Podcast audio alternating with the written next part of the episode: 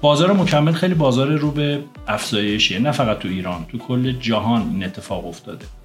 علتش هم یه مقداری واضحه. زندگی ماشینی اجازه تغذیه سالم رو گرفته و لذا پزشکا ترجیح میدن که از عناصر موجود در طبیعتی که تلخیص شده و تجمیع شده استفاده بکنن و اینها رو به رژیم های خوراکی معمول آدم ها اضافه بکنن. که با این زندگی ماشینی یه مقداری دوام عمرشون بیشتر باشه.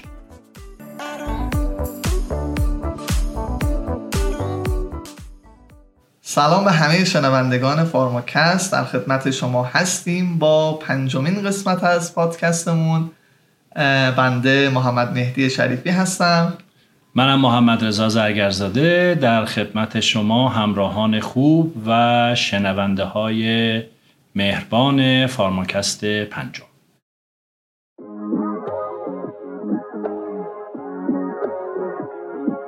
این پادکست به همت مجموعه استوآپ تهیه و تولید شده.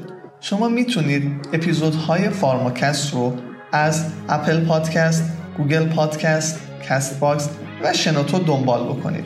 فقط کافیه کلمه فارماکست رو در این پلتفرم ها search کنید و عضو کانال فارماکست بشید.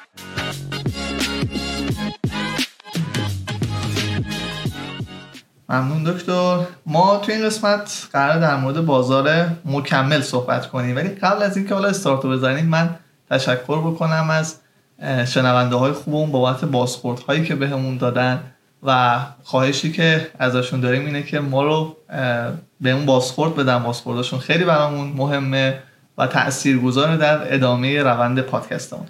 دکتر اگه موافق باشید بریم بوزه مکمل رو شروع بکنیم.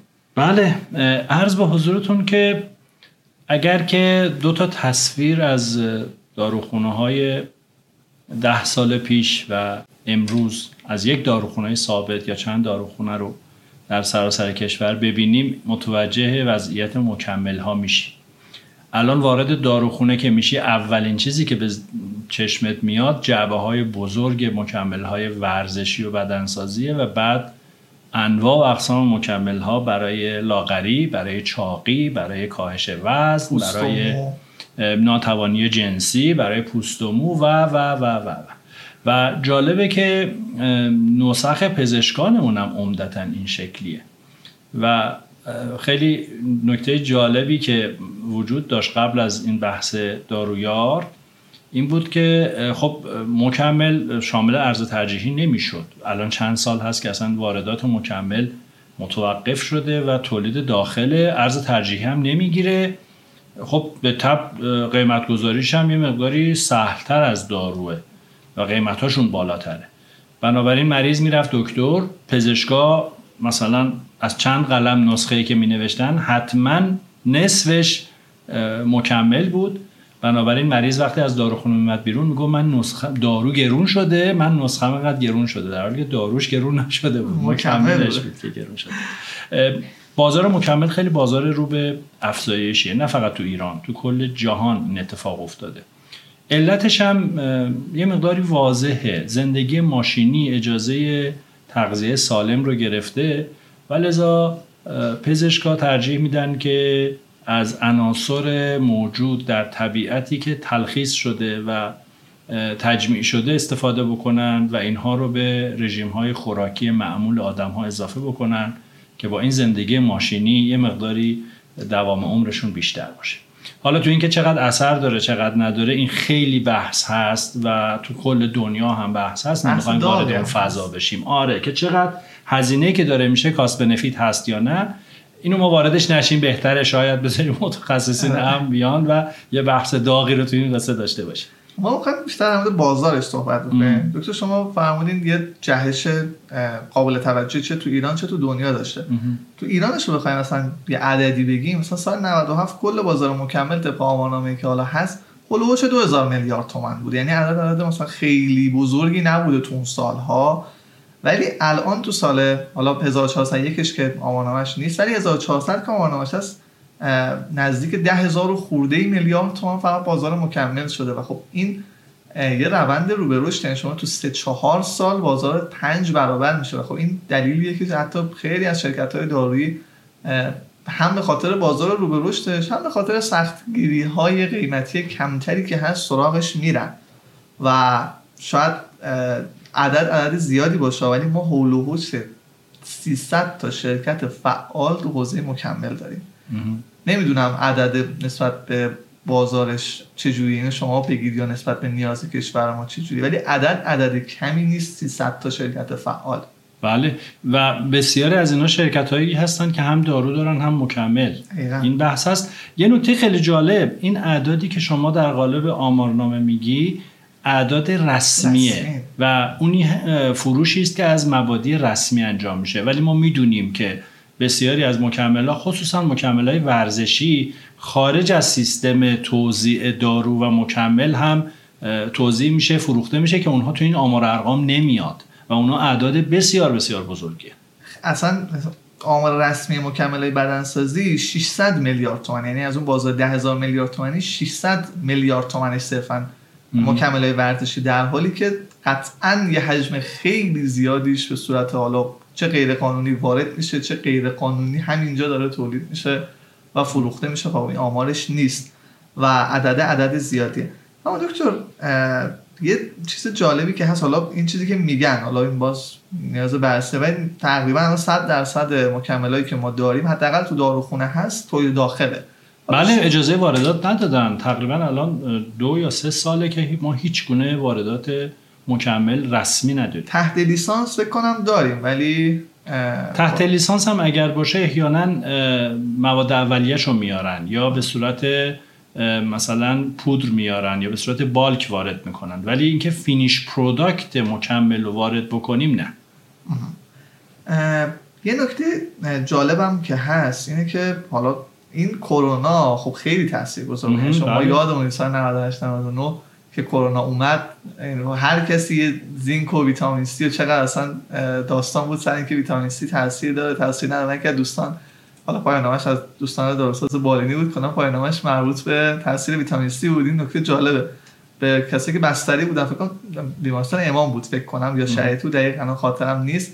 ولی 12 گرم ویتامین سی داده بودم ولی هیچ تاثیری در درمان کرونا نداشت. بله. می‌خوام ولی بگم اینه که تقریبا حالا تو اون سالها فقط ارزش مکمل سیستم ایمنی یعنی زینک و ویتامین سی و بقیهشون که هست هشت برابر شده. و خب شما نگاه کنید خیلی از شرکت های مکمل سیستم ایمنی هم دارن. ولی دکتر من حداقل این خودم برام جای سوال داره که به نظرتون الان سالهای آینده هم این روند افزایشی رو خواهد داشت که من به نظرم میاد آره. من به نظرم میاد آره. یعنی مکمل ها رول بزرگی رو در نظام سلامت پیاده می‌کنن و من حتی فکر می‌کنم باید نظام رگولاتوری ما خودشون آماده کنه. ما خیلی سال پیش هم اینو گفتیم که نظام رگولاتوری ما نباید سورپرایز بشه در برابر این حجم بزرگ از ما. الان شما اگر که به سازمان دارو غذا مراجعه بکنید بدنه اداره مکمل ها ضعیفتر و کوچیکتر از بدنه داروه در حالی که من به نظرم می‌رسه حتما باید این بدنه بزرگتر بشه. چون اقبال به مکمل ها خیلی بیشتره و تعداد مصرفیش هم بالاتره. یعنی شما مثلا آنتیبیوتیک رو شما 12 تا دونه می‌خوری 20 تا دونه می‌خوری. ولی مکمل ها رو یه وقت می‌بینی سه سال هر روز روزی دوتا داری می‌خوری. یعنی عین مواد غذایی میمونه و بنابراین اگر خدایی نکرده اتفاق بدی توی این قصه بیفته یا اهمالی در کنترل کیفیت اینها بشه. بشه یا تقلبی بشه واقعا مردم آسیب می‌بینن بسیار بسیار هم مستعد به تقلب این فراورده مکمل و بنابراین من فکر می‌کنم که مخصوصا چون شنونده های ما خیلی هاشون جوانن داروسازهای جوان و یا تحصیل کرده های جوان هستن به نظر من فضای بسیار بسیار آماده برای کار آینده.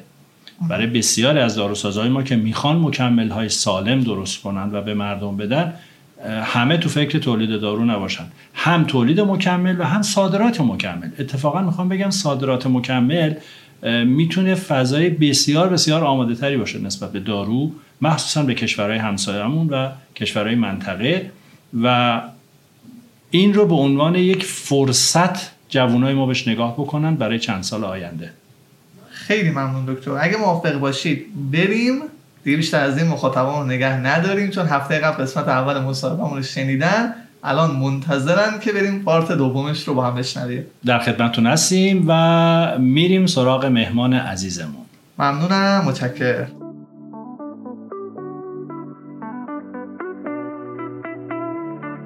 هر جایی که این قسمت از فارماکست رو میشنوید می‌تونید اپیزودهای بعدیمون رو هم دنبال کنید. فقط کافیه تو پخش کننده پادکستتون گزینه subscribe follow یا معادل اون رو بزنید و عضو کانال فارماکست بشید و از انتشار قسمت های بعدیمون مطلع بشید. همچنین شما می‌تونید با search کلمه فارماکست در تلگرام عضو کانالمون بشید و از محتواهای جانبی پادکست بهره مند بشید. ما نیازمند حمایت های شما برای بیشتر شنیده شدن پادکست هستیم و بزرگترین حمایتی که شما می‌تونید از ما داشته باشید اینه که ما رو به دوستاتون معرفی بکنید. ممنون از اینکه همراه ما هستید.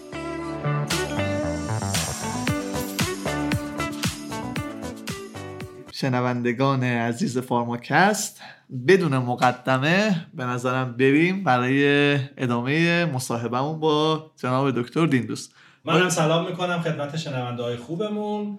بحث خیلی خوب و شیرینی رو هفته گذشته با آقای دکتر دیندوست عزیز داشتیم. امروز ادامه میدیم. من با یک سوال می‌خوام شروع کنم. دکتر پیام دیندوست نازنین. وقتی اسم دکتر پیام دیندوست میاد برای من و خیلی ها سه تا حداقل سه تا تایتل متصور میشه. صبور آروم متفکر. شما از اولش همینجور بودی. یعنی در اون اوج محدودیت های واردات اون مقام عصبانی نمی شدی اون مقام اینقدر معقول ورود می کردی اینقدر منصفانه نظر می دادی کلا می‌خوام ببینم که آیا اپروچتون در طی این سالها تغییر کرده و اگر تغییر کرده چرا؟ و خلاصه برای این بچه های جوان و دوستان جوان ما بگید که دکتر دیندوست چگونه دیندوست شد؟ من سلام عرض می‌کنم آقای دکتر. خیلی ممنون که حالا این سه تا صفت خیلی خوب رو برای من گفتیم و واقعا آرزو می‌کنم که این رو داشته باشم و در آینده هم داشته باشم. ولی خب همونطور که می‌دونین هیچ کسی نمی‌تونه ادعا بکنه که همیشه در شرایط یکسانی در واقع رفتار بکنه. منم به عنوان یک آدم موقعیت های پیش اومده که نتونستم در واقع فضا رو و موقعیت رو مدیریت بکنم و از دستم در رفته. خیلی می‌خوام حتما اولش بگم.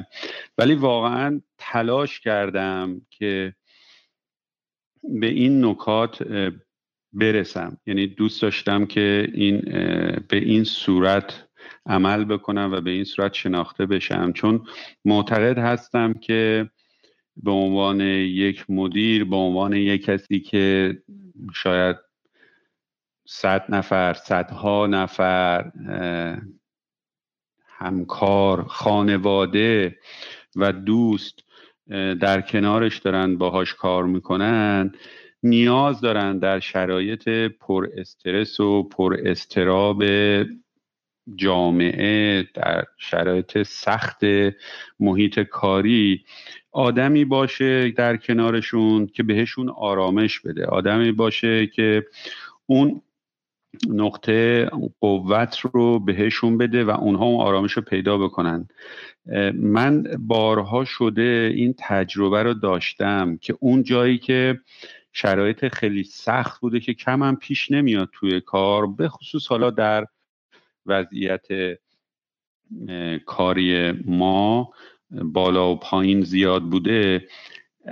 در مواقعی که تونستم در واقع خودم شرایط رو کنترل بکنم و نشون بدم به دیگران که نقطه امنی برای اونها هستم اونها هم آرامش پیدا کردن فکر کردن و راه حل پیدا کردن کمک کردن مسائل رو حل بکنیم. و در مواقعی که خود من هم بخشی از اون جریان استرس و استراب و نگرانی شدم کارها پیش نرفته.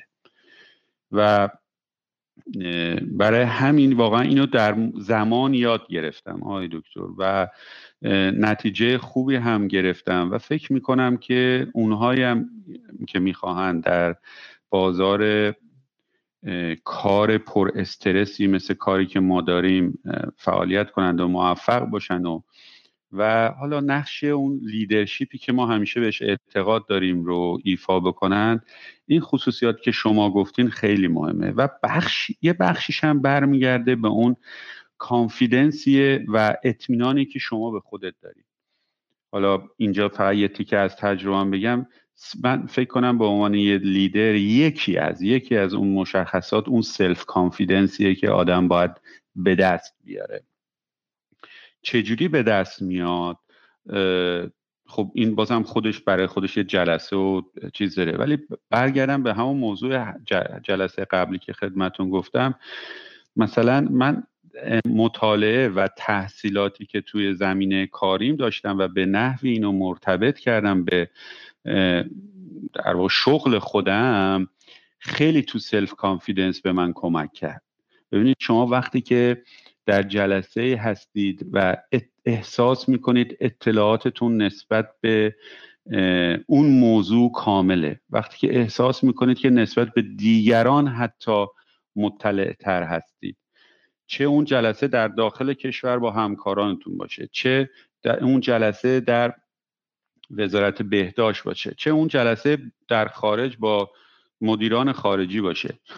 اون اطلاعات و دانش شما یه, یه کانفیدنسی به شما میده که از اونجا اون آرامشه میاد از اونجا اون صبوریه میاد از اونجا اون نقطه اتکایی میاد که اگر شرایطی هم پیش بیاد که از دستتون داره خارج میشه بتونید اونو کنترلش بکنید. دکتر شده یه زمانهایی اینقدر عصبانی و ناامید بشی بگی وایس دنیا من می‌خوام پیاده شم.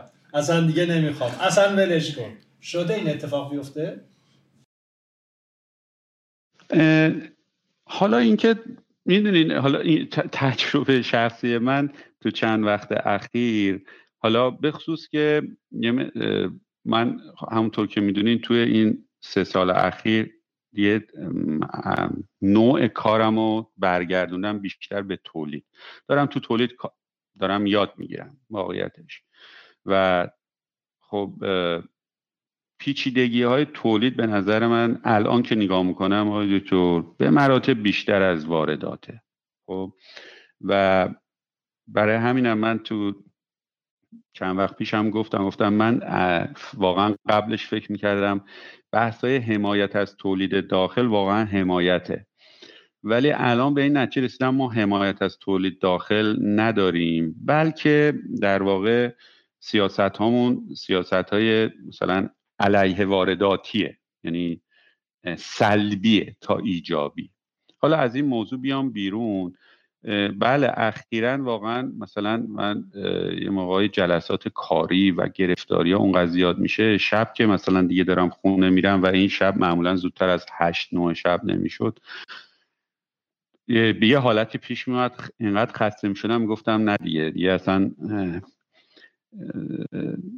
استاپش می‌کنم. اصلا این چه کاری بود که شروع کردم؟ بعد جالبه صبح که دوباره این بلند میشم و اون انرژی صبحگاهی رو دارم دوباره اصلا مثل اینکه اون شبش فراموش کردم و از ابتدا شروع کنم برای خودم و دیگران کار درست کردن.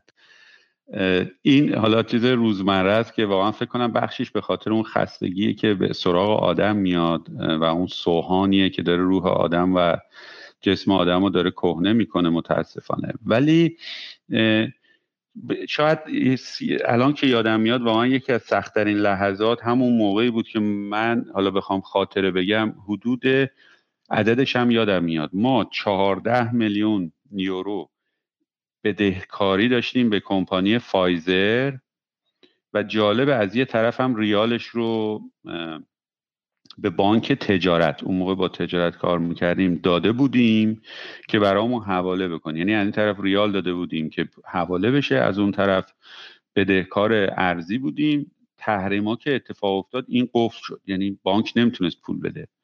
کمپانی هم نمی... برامون جنس نمیفرستاد. نمی‌تونستیم از کانال دیگه هم پول بدیم چون دیگه پولی نداشتیم. اون اون لحظات یادم میاد که ما یه اتاق جلسه ای داشتیم دیگه همینجوری واقعا چند ساعت با بچه ها فقط میشستیم مرور می‌کردیم که باید چیکار کنیم چه راههایی داریم. اون لحظات لحظات سختی بود. ولی خب قشنگی داستان اینه که ما توی همون جلسات و توی اون رفت آمدها و هم فکری ها واقعا راه هایی رو پیدا کردیم که عرض کردم بعدا اصلا کمک کرد که ما بیزینس هامون رو گسترش بدیم. آقای دکتر ممنون از توضیحاتتون. اینکه الان خب دکتر دیندوست تقریبا تو دوران میانسالی زندگیشونن و هنوز بسیار پرمشغله. اگه موافق باشید یکم در مورد روتین زندگیتون صحبت کنیم. یه اشاراتی کردید در مورد تحصیلات مرتبط مطالعات مرتبط. اگه اوکی باشید یه صحبت کنیم. چون الان شما خارج از کشور تشریف دارید ولی مدیریت یه شرکت اصلا داخل ایران براتون دارید. این تفاوت ساعتی این که من بعد میگی شب بعد میگی من شب خیلی ناامید میرم و صبح پر انرژی شروع می‌کنم. چی کار می‌کنی صبح؟ چه ساعتی بیدار میشی؟ پیام جان چی کار می‌کنی صبح؟ نه این این این این اینی که عرض کردم خب برای مواقعی است که تهران هستم دیگه و الان موقت حالا این طرف هستم و قطعا حالا منتظرم یه مقدار کارا را بیفته. برمیگردم رو روتین زندگی آقای دکتر حالا همین. ببینید مثل همه مثل همه اونایی که حالا کارآفرینند و دارن کار می‌کنن تو ایران روتین زندگی ما فرقی نره. یعنی صبح تا شب کار کار کار. این دیگه فکر کنم ساده ترینه که من می‌تونم خدمت شما بگم. استثناء هم نداره. دکتر کی بیدار میشید از خواب؟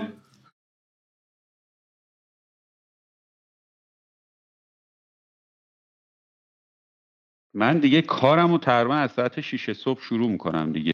از 6 صبح شروع می‌کنم و با چک کردن ایمیل ها و پیغام ها همینجوری میرم جلو تا دیگه می‌رسم به جلسات و همینجور جلسه ها ادامه داره چه در داخل چه در داخل چه در داخل سازمان چه بیرون. حالا خوشبختانه یه از جلسات دیگه آنلاین شده. تا دیگه شب دوباره شب باز هم یه سری ایمیل ها و پیغام ها همینا رو مرور کنم یه یه, یه چیز جا... تو فرصت مطالعه داری؟ حالا الان خدمتتون میگم. من یه چیزی بگم ما به دلیل اینکه کار اون بازرگانی خارجی بوده من اصالتا عرض کردم تجربه و کارم کار بازرگانی بوده. ما به سبب اینکه طرفای خارجی اون شنبه و یک شنبه ها تعطیل بودن خب تو ایران کار می‌کردیم. بعد پنجشنبه جمعه که اگه ایران تعطیل بود با خارجی ها کار می‌کردیم. یعنی اصلا هیچ راهی نبود که تعطیل کنیم. مگر اینکه واقعا مثلا حالا تصمیم می‌گرفتیم که حالا مثلا این این جمعه رو دیگه مثلا کار نکنیم که اونم طبیعتا وسطش پیغام میاد ایمیل میاد. برای همین واقعا من اصلا یادم نمیاد که دو روز پشت سر هم آف شده باشم کاملا. لذا این ماهیت کار من بود. حالا شاید بعضی فقط تو صنعت بوده باشن. خب مثلا پنجشنبه جمعهشون رو تعطیل می‌کنن. برای ما این اتفاقیش موقع نیفتاد. در برای مطالعه. آقای دکتر من یکی از حالا قبلا که خب خیلی مطالعه می‌کردم خیلی وقت بهتر بود. توی پروازها واقعیتش یکی از جایی که خیلی لذت میارم و واقعا می‌تونم مطالعه کنم که تو پروازامه چون که سعی می‌کنم دیگه اونجا هم اینترنت نگیرم که هیچ دیسترکشنی اتفاق نیفته. خب اونجا مطالعه می‌کنم. ولی در واقع اون حبیت مطالعه منم راستش تغییر کرده. مثل خیلی های دیگه بیشتر مطالب کوتاه می‌خونم و مقاله. و یکی از چیزهایی که خیلی الان می‌خونم و همیشه هم حکم چجوری دارم؟ یه یه, یه کتاب یه مجله هستش که شعن نزول داره. یعنی موقعی که من باز می‌کنم یه مقاله رو می‌خونم نگاه می‌کنم این الان اصلا داره راجع به موضوعی که همین روزا درگیرش هستم صحبت می‌کنه. و اون مجله Harvard Business Review هستش که حالا ضمن که خودم استفاده می‌کنم توی کانالم هم احتمالا دیده باشین سعی می‌کنیم که ترجمه اون مطالب مفیدش رو بذاریم دیگران هم استفاده بکنن. لذا متاسفانه وقت اونطوری که بتونم یه کتابی یا کامل بخونم ندارم اما مقاله و مجله رو سعی می‌کنم که up to date باشم و بخونم. دکتر دین دوست اون وقتایی که مثلا در اوج گرفتاری و اینها چون من دیدم شما دغدغه access مردم به دارو رو زیاد داری و دیدم توی جای مختلف مهمترین نقطه فشار صحبتتون اینه. ولی در اوج تلاشی که داری اینا رو می‌کنی وقتی بهت میگن مثلا مافیای واردات چه حسی به دست میده؟ چی کار می‌کنی؟ یعنی چه جوری برخورد می‌کنی؟ چه جوری خود آروم می‌کنی؟ واقعیتش آیدی تو خیلی سوال خوبیه. چون واقعا خیلی مواقع توی این موقعیت قرار گرفتم. خب؟ و مثلا از بعضی از اظهار نظرها خب ناراحت میشم. البته البته بگم ببینید یه, یه فرمی این کار صنعت ما داره بازم برمیگرده به اون ماهیت دولتی بودنش برمیگرده به اون انحصاراتی که درش خود به خود ایجاد میشه و کنترل هایی که توش هستش که این میگم این یه اکوسیستم خاصی هستش که تو ایران افتاده. شکل ظاهرش به همین صورتی میشه که خب می‌تونه در واقع سوء تفاهم رو ایجاد بکنه که آقا مثلا مافیا. ببینید من مثال بزنم. در مورد واردات خب یه انحصاری وجود داره. از کجا؟ من اگر در واقع کمپانی فایزر محصولاتی داره که انحصارا داره فایزر تولید می‌کنه و از طرف خود کمپانی نماینده انحصاری هستن خب این در بازار ایران یه انحصاری به من میده. دیگرانی که اینو نمی‌دونن فکر می‌کنن که مثلا این دولت یا یه عده خاصی به یه عده در واقع انحصار دادن. در حالی که این انحصار توی دنیا هم وجود داره. یعنی حالا اونجا که شدیدتره چون پتنت رو رعایت می‌کنن وقتی که یه دارویی رو فایزر یا مرک تولید می‌کنه شما تا 20 سال 15 سال کسی دیگری تولید نمی‌کنه. پس انحصارا دست اونها خواهد بود. به همون طریق هم من که نماینده انحصاری هستم در دست من هستش. ولی خب توی دنیا معمولا اینطوری هستش که توی اندیکاسیونی وقتی که فایزر دارویی رو تولید می‌کنه تا یه سال بعدش تو همون گروه دارویی می‌بینین مرک هم همون دارو رو develop می‌کنه امجن هم همون دارو رو تولید می‌کنه. یه دفعه شما نگاه می‌کنید مثلا توی گروه داروهای ایمونوتراپی سرطان سه تا دارو blockbuster داریم هم فایزر داره هم امجن داره هم در واقع مرک و همه اینها تو بازار هستن. دیگه اون انحصاره یه جوری شکسته میشه. در ایران یه اشکالی که وجود داره اینی که به خاطر اینکه فکر می‌کنن این اگر ما در واقع ورود رو جلوش رو بگیریم تقاضا هم در نسبت به اون کم خواهد شد. اگر فرض کنید یه داروی ایمونوتراپی بیاد معرفی بشه تقریبا دیگه کمپانی دوم و سوم راه ورود ندارن و نمیان. و و, و به طریق اولا اگر یک شرکت ایرانی اینو تولید بکنه خود به خود به اون شرکت ایرانی هم این انحصار رو میدن. معمولا دیگه دوم سومیا به خصوص حالا من دارم راجع به داروی جدید بایوتک میگم یه ورودشون خیلی سختتر میشه. و این انحصاره ایجاد میشه اون مافیاه حالا در ذهن عموم شکل می‌گیره.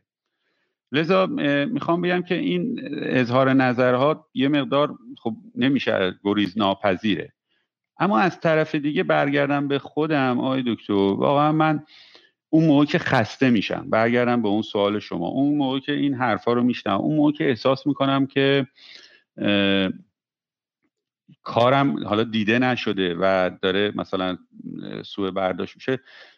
خودم رو اونجوری راضی می‌کنم که میگم خب من که به اون کار خودم اعتقاد دارم و فکر می‌کنم داره کار درستی رو انجام میدم همون اعتقاده کمک می‌کنه که ادامه بدم کارم و خوشبختانه ببینید من از کارم حالا من که میگم من نوعی و دوستانی که مثل من موفق بودن من از کار خودم فیدبک مثبت گرفتم. من از کار خودم انقدر موفقیت چه در امور اجتماعی چه حتی اقتصادی جایگاه شخصیتی علمی موفقیت های به دست آوردم که خیلی منو satisfy می‌کنه و این satisfaction شخصی من هستش که در ادامه راه رو با همه سختیاش کمک می‌کنه.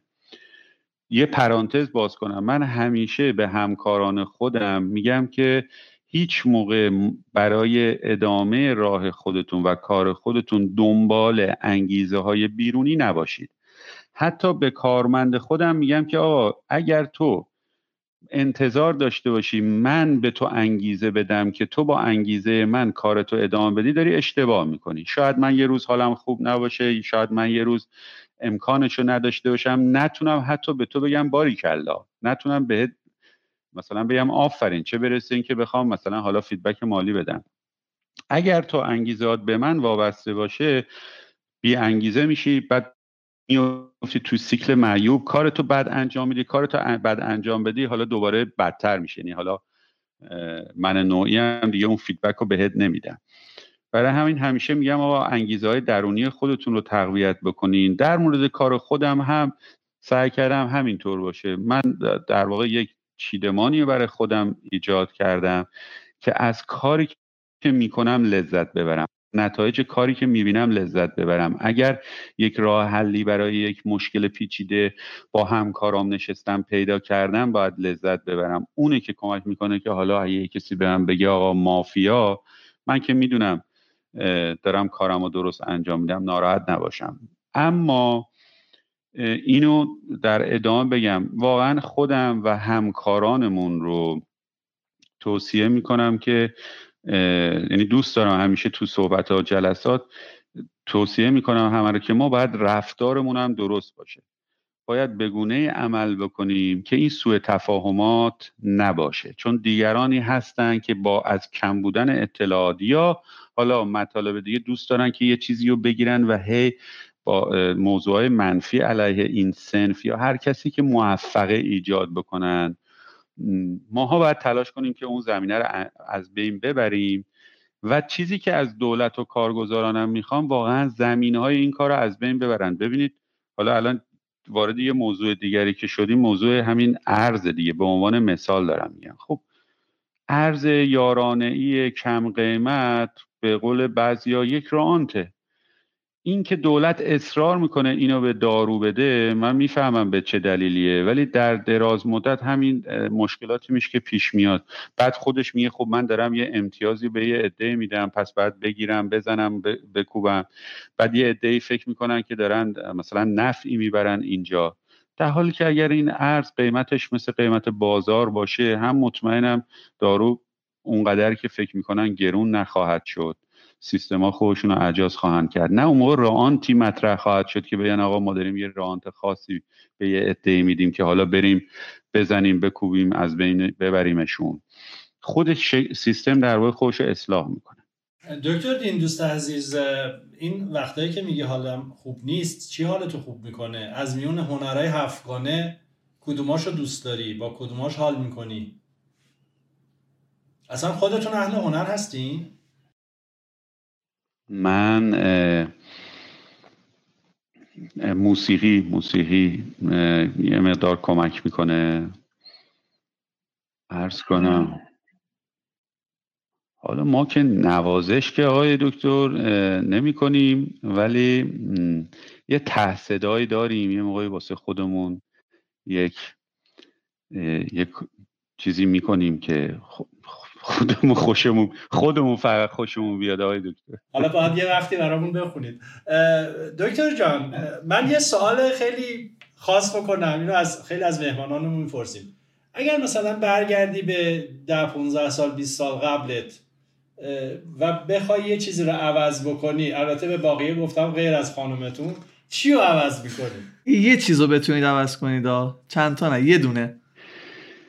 سوال ببینید نه من ببینید حتی مثلا رشته ای که خوندم خب خیلی تو که می‌خواستی بیزینس کنی چرا پزشکی خوندی؟ میگم بازم برمیاشتم پزشکی میخوندم.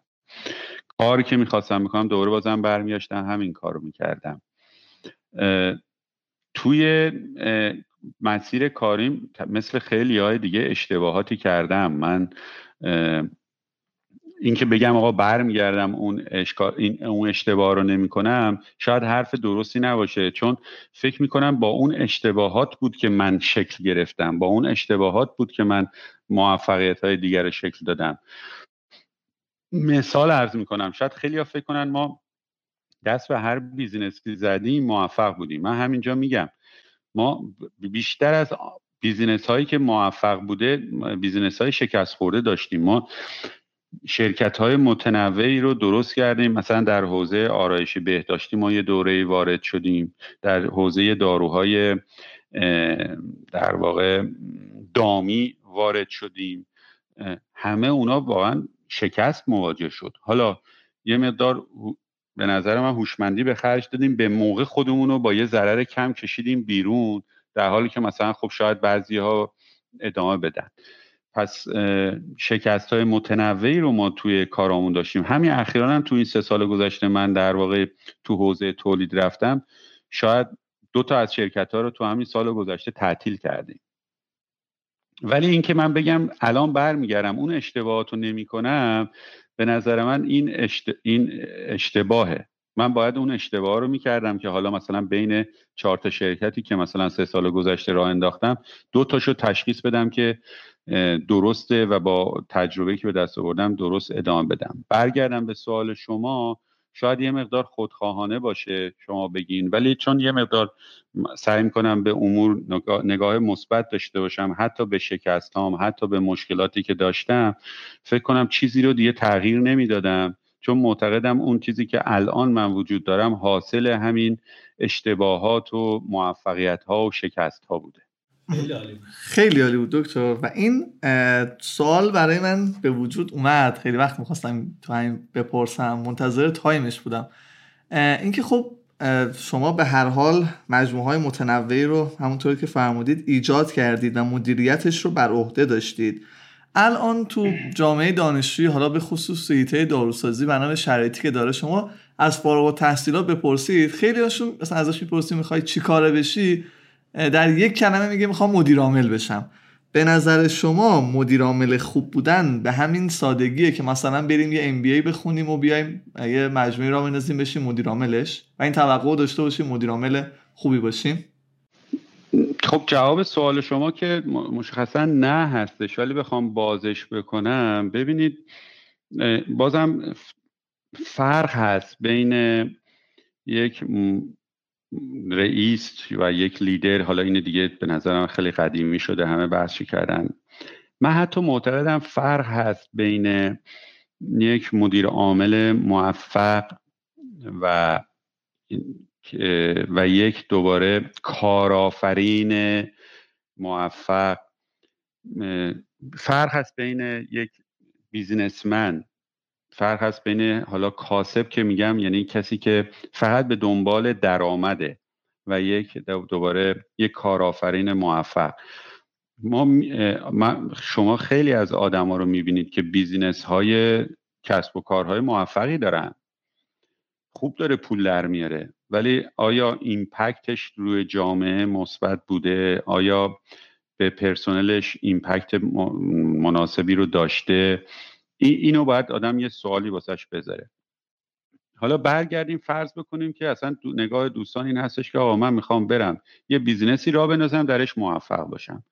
خب این واقعا در طی یک سال دو سال اتفاق نمیفته سالها تجربه می‌خواد.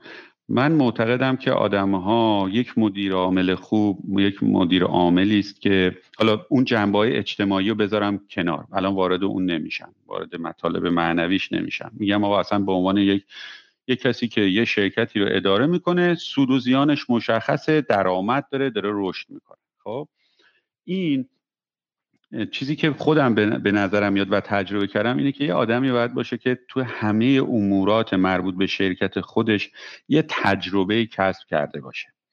یعنی من اگر دارم راجع به شرکت دارویی حرف می‌زنم من باید از رگولاتوری بدونم از از بازرگانی بدونم از ارز کنم که منابع انسانی بدانم از مالی بدانم.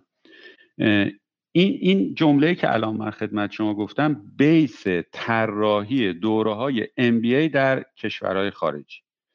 یعنی میگن ما مدیری رو بار میاریم که توی همه این function های در واقع شرکت دانش داشته باشه و چه بهتر که تو اون حوزه هم تجربه داشته باشه. ما در مجموعه بهستان یه دوره leadership برگزار کردیم. تجربه خیلی خوبی بود. rotation دادیم. یعنی اومدیم گفتیم مدیران minus one ما اونهایی که هنوز در سطح مدیر عامل نیستن و پتانسیل اینو دارن که در سالهای آینده مدیر عامل بشن.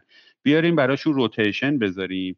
برن یه مدت اصلا تو بخش رگولاتوری بشینن ببینن داره چه اتفاقی میفته برن تو بخش مالی بشینن ببینن چه اتفاقی میفته از نظر تئوری هم آموزششون دادیم در حدی که می‌تونستیم و از توی اون از اون در واقع مدیر مدیر عاملای اومد بیرون که همین الان هم اگه شما خوب ببینین همکاران ما الان سر کار هستن و مدیر عامل هستن.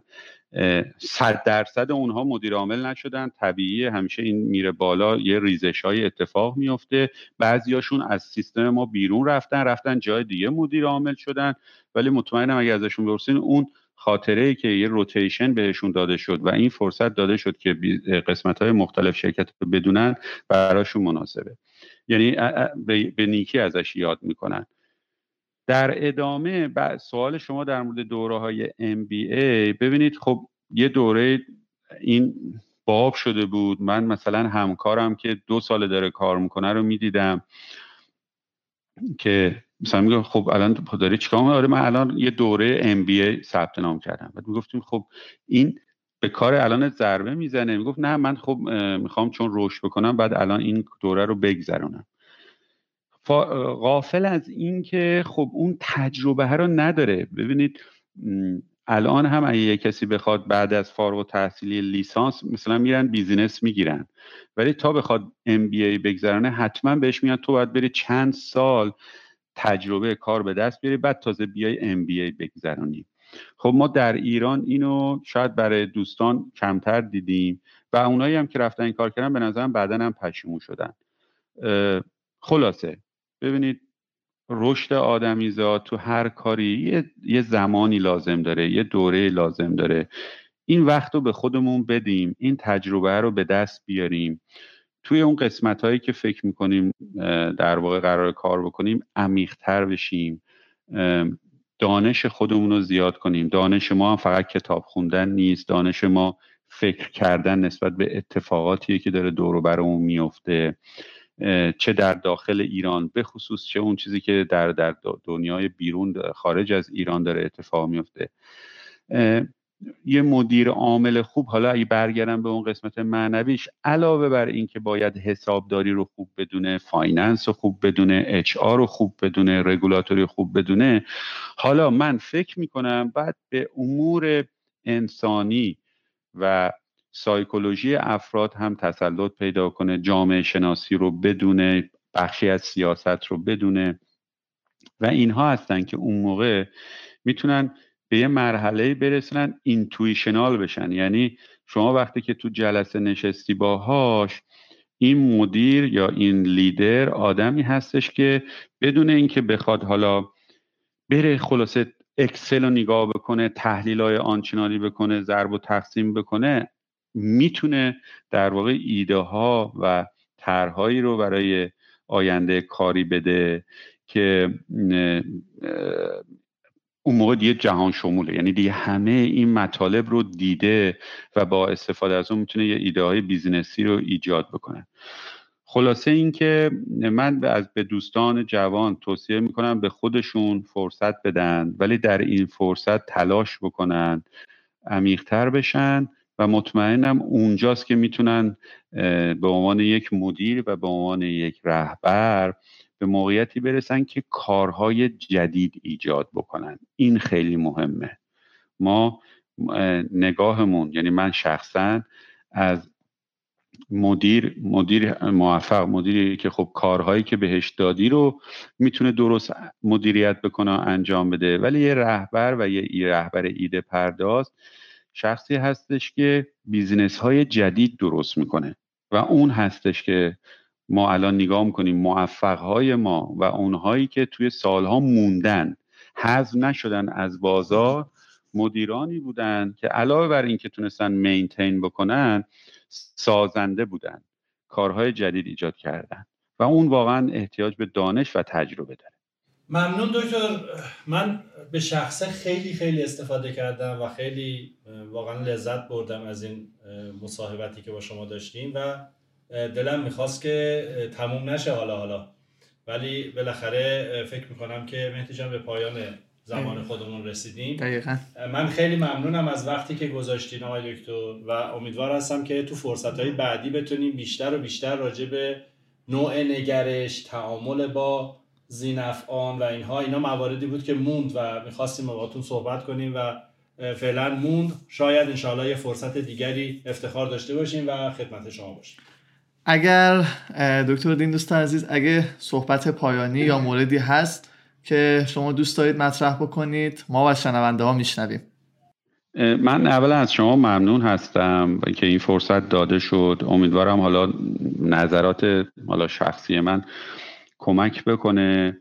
شاید به عنوان آخرین توصیه این هستش که خب در, در یه فضایی که اقتصاد و پول داره خیلی جایگاه مهمی داره شاید نظر و فکر جوانهایی که وارد این کار میشن این باشه که راههایی رو برن که کوتاهتر باشه زودتر به پول برسن. خب من اونو رد نمی کنم هست این راه ها و حتما هم یه دی تو میرن موفق میشن. اما برداشت من این هستش که در دنیای امروز اونهایی که موفق هستن و موفقیتشون ادامه دار هستش به دنبال ارزش آفرینی هستن. یعنی ما اگه حالا این کلمه کار آفرینی رو که به کار بردم تبدیلش بکنیم به ارزش آفرینی. که این می‌تونه این ارزش در واقع یک در واقع هم جنبه مالی داشته باشه هم جنبه معنوی. اگر فکر و ذکرشون این باشه بعد برای رسیدن به این اون موقع می‌تونن روی خودشون کار کنن. بگن که خب من می‌خوام یه آدم ارزش آفرینی باشم توی این جامعه باید چی کار بکنم؟ خب این ارزش جنبه مالیش باید حتما مدیریت رو برم تئوری های مدیریتش رو بخونم دانشش رو به دست بیارم. بعد برم ببینم مشکلات جامعه من چی هستش مشکلات دنیا چی هستش من چه سلوشن هایی می‌تونم برای این پیدا بکنم و برای اون توانمندی های خودم رو اضافه کنم. و در ادامه یک در راه خودم استقامت داشته باشم. در واقع رزیلنس داشته باشم. اینجوری نباشه که مثلا با هر اشکالی متوقف بشم. اعتقاد ما به اون کاری که می‌کنیم کمک می‌کنه که اون لحظاتی که شما گفتید مشکل پیش میاد اون لحظاتی که شما گفتید خسته میشید. این این ما رو از اون راه دور نکنه. این اینو تفکر به نظرم اگر ما بچه‌هامون داشته باشن جوان ها داشته باشن واقعا کارهایی که می‌کنن اون موقع می‌تونه خیلی از مشکلات کشور و مردم رو حل بکنه. و ما اگه بتونیم مشکلات مردم رو حل بکنیم حالا به هر طریقی برای خودمون هم در واقع بنگاه اقتصادی موفق ایجاد بکنیم این کمک می‌کنه که جامعه ما پیشرفت بکنه. بازم برمیگرده به خودمون به, فامیلمون به خانوادهمون به بچه هامون همه اینها نفش به خودمون در دراز مدت برمیگرده. من امیدوارم خلاصه این توفیق خود من داشته باشم همکارام که این راهی که حالا داریم رو ادامه بدیم. مطمئنم خیلی هم ماها باید خودمون اصلاح بکنیم. خود من که قطعا موارد زیادی هستش که باید اصلاح بکنم. دارم یاد می‌گیرم هنوز و انشالله که این این مسیر رو بتونم خدا کمک کنه که سلامت باشه سلامتی باشه سلامتی روح و سلامتی جسم که این راه رو ادامه بدم. ممنون دکتر. خیلی متشکرم. خیلی ممنون از شما. صحبتی داری با شنونده ها؟ صحبتی که نه ممنونم از اینکه گوش دادن این قسمت رو. انشالله هفته آینده دوشنبه با قسمت ششم فارماکست در خدمت شنونده های عزیزمون خواهیم بود. خدا یار نگهدارتون خدا نگهدار. خدا نگهدار. این قسمت از پادکستی که شما شنیدید توسط مجموعه استواب تهیه شده. استواب جاییه که کمک می‌کنه شما در صنعت داروسازی حرفه‌ای تر بشید. برای کسب اطلاعات بیشتر در مورد استواب می‌تونید به سایتمون www.s2up.ir سر بزنید. ممنون از اینکه با این قسمت از پادکستم همراهمون بودید.